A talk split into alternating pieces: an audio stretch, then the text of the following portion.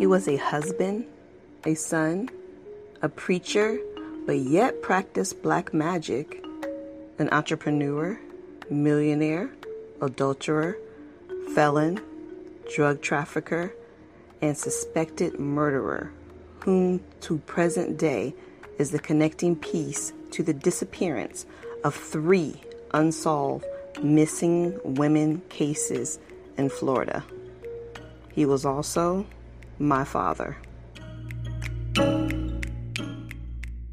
You can run from the truth. You can run and hide from the truth. You can deny and avoid the truth, but you cannot destroy the truth, nor can you make the lie true. Delano Johnson.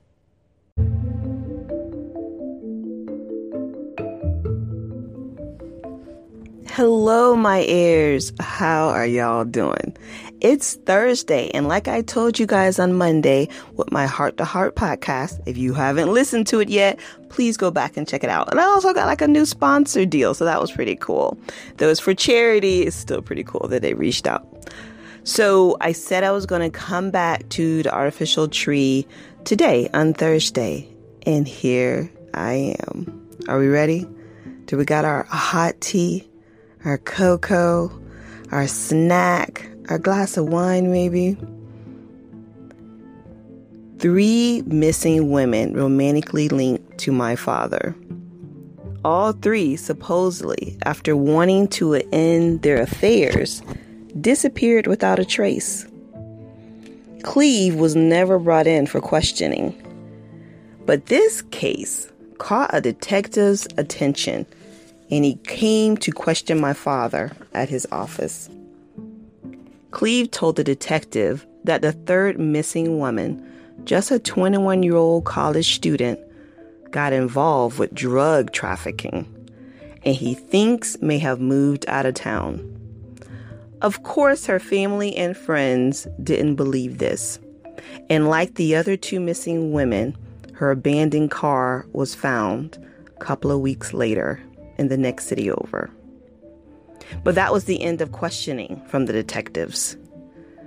In 1989, my father had reached millionaire status. I would say since about 1987. He had what seemed like an invincible image. Law enforcement hated him, but they couldn't make anything stick to arrest him. Cleve was a smart man. Dare I say, brilliant. I remember I had just started driving. Um, I was 16 and I had a convertible Mustang. And I remember driving in the neighborhood. It was like the road behind my house. And um, I was speeding.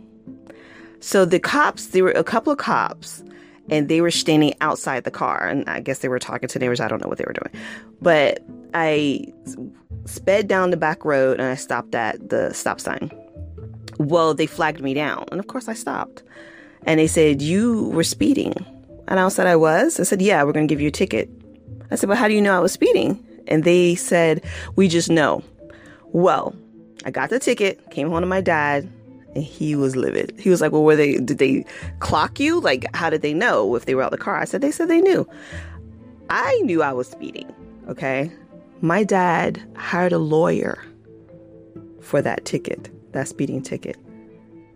He hired a lawyer, and let me tell you, the outcome was great. so the law did not like my father. His money, his status in the neighborhood, his cockiness, um, it, it just rubbed them the wrong way. Now, I'm not going to fully read and disclose everything through my podcast. I just wanted to tease y'all about my future project and hopefully catch the attention of someone that could maybe make this dream come true. But I will tell you on this podcast proof could never be obtained to pin the missing women on my father. Could never no matter what they tried to come up with, who they spoke to, they could never ever pin these disappearances on my father. The law wanted him behind bars, though. And when I say the law, I mean police, detectives, lawyers, judges. They set out to make it happen. I asked my mom, like, was she even questioned by detectives ever in all these years from the first disappearance in the 70s? Was she ever questioned? She said no. They never questioned her about my father's whereabouts or business practices. They never even came to our home.